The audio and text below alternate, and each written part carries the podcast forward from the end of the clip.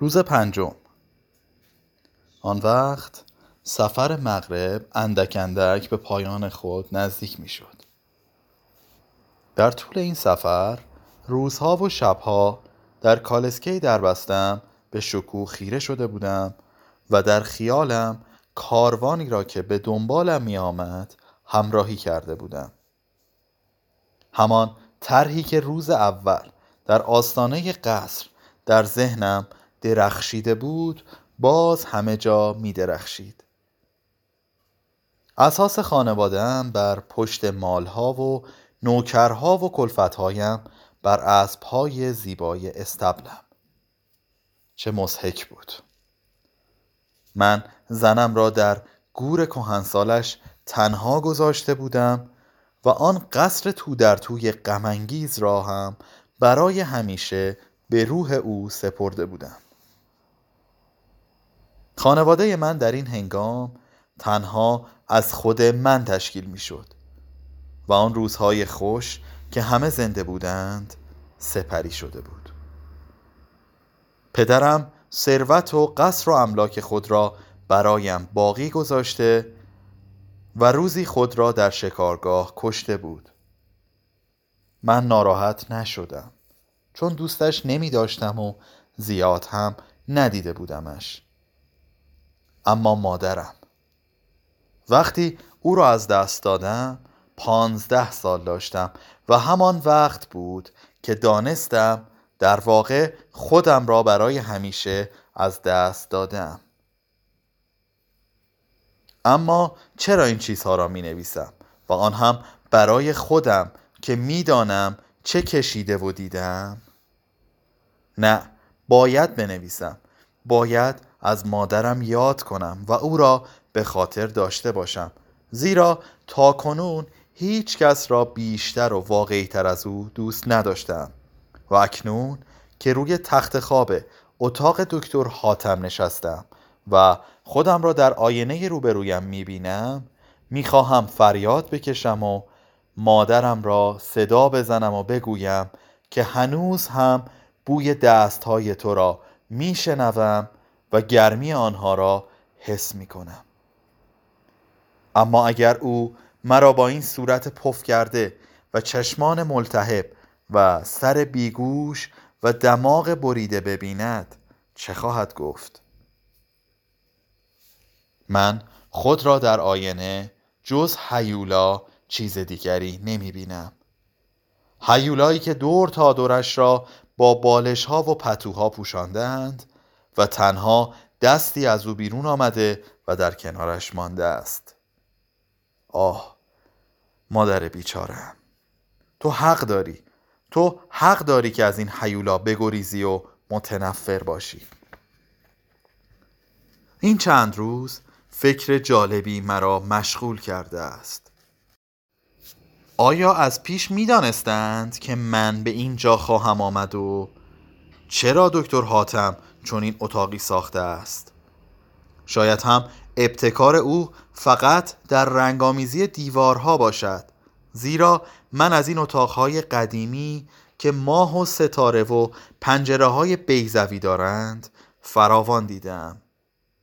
اما هرچه باشد وجود من در این میان لازم بوده است تا همه چیز را کامل کند و آن شیشه‌های بزرگ و کوچکی که به ردیف در تاقچه روبرویی چیدم، این ابتکار دیگر از خود من است و من آن را از علم طب الهام گرفتم. اعضای قطع شده‌ام را در این شیشه ها با الکل نگهداری می کنم. روز ششم. من در این اتاق از امتیازات جالبی برخوردارم. این را دیروز هم نوشتم. هر لحظه می توانم به خودم و به اعضای قطع شده‌ام که در الکل شناورند نگاه کنم و مهم این است که حتی نباید زحمت برگشتن یا چرخاندن سر را به خودم هموار کنم. همه آنها روبروی من هستند. پرستاری که عاقبت دکتر حاتم فرستاد در حقیقت زن اوست و من بر جوانی و زیباییش دریغ خوردم، زیرا تلخترین تجربه عمر من در همین نکته است. چرا دکتر حاتم مخصوصاً می‌خواهد زندگی جوانها را تباه کند؟ این چه شهوت و حرص ترسناکی است که او را وامی دارد پسرهای جوان را گمراه کند و زنهای جوان را به بدترین بدبختی ها و پستی ها بکشاند. اما باید ساکت بود. چرا پیش از موعد خودم را به دکتر بشناسانم؟ او قاتل واقعی پسر من است و باید تلخترین عذابها را به کیفر جنایتش بچشد. روز هفتم. باز به یاد سفر مغرب افتادم. من تنها و خسته در کالسکه‌ام درباره عمری که گذرانده بودم می اندیشیدم. حتی در حضور شکوه تنها بودم.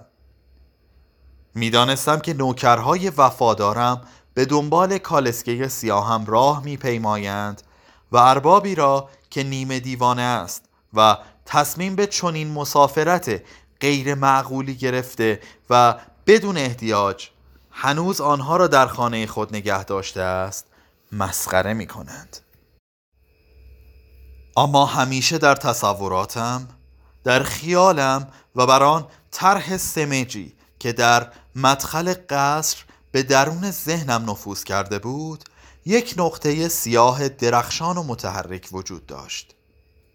این نقطه مزاحم که مثل مگسی در روح من دور می‌زد، اندیشه کالسکه‌ای بود، بزرگتر و سیاهتر از کالسکه خودم و خالیتر و تنهاتر و غم‌انگیزتر از آن، که پیشا پیش همه ما میرفت و سورچی پیری آن را میراند. در حقیقت همه ما در همه سفرها به دنبال آن کالسکه بود که حرکت می کردیم و نه به سوی مقصدمان. همان کالسکه‌ای که نعش مومیایی شده فرزندم در میانش درون تابوت چوبی خوبی به اطراف می خورد. بالا و پایین می پرید و لابد مثل شکو چرت می زد. این مغناطیس بود که مرا به سوی نامعلومی می کشید. صدای زنگوله ها در فضای بیابان می رقصید و من فکر می کردم و فکر می کردم که آیا همیشه تا ابد تا مغرب در همه مکانها و زمانها آه آیا همیشه باید این نعش ساکت و مرموز را تعقیب کنم؟ بعد در مغرب خانه کوچکی خریدم. معصومانه می اندیشیدم که اگر در یک خانه معمولی زندگی کنم و با همسایه هایم هشت و نشت داشته باشم و حتی خودم برای خرید به بازار بروم، می توانم فراموش کنم و از وسواس ها و کابوس هایم رهایی یابم. نعش پسرم را در اتاق دوردستی گذاشتم و خودم در اتاق معمولی و آفتابگیری ساکن شدم. آنجا یک ده زیبا و با تراوت بود که مردم پاکدل و ساده‌ای داشت. آنها به هر ترتیبی که می توانستند می خواستند این غریبه اعیان را تماشا کنند. بچه های پابرهنه و بیمار از درختها بالا می رفتند و با حیرت به من خیره می شدند. زنها سرک می کشیدند و مردها از پشت بامها به خانه نگاه می کردند. برای آنها من بدبخترین مردم بودم، زیرا پول داشتم و دست و پا نداشتم و خیلی زود شایعات فراوان همه این چیزها را به اضافه جزئیات زندگی من که معلوم نبود ساخته یکیست در سراسر ده پراکنده کرد.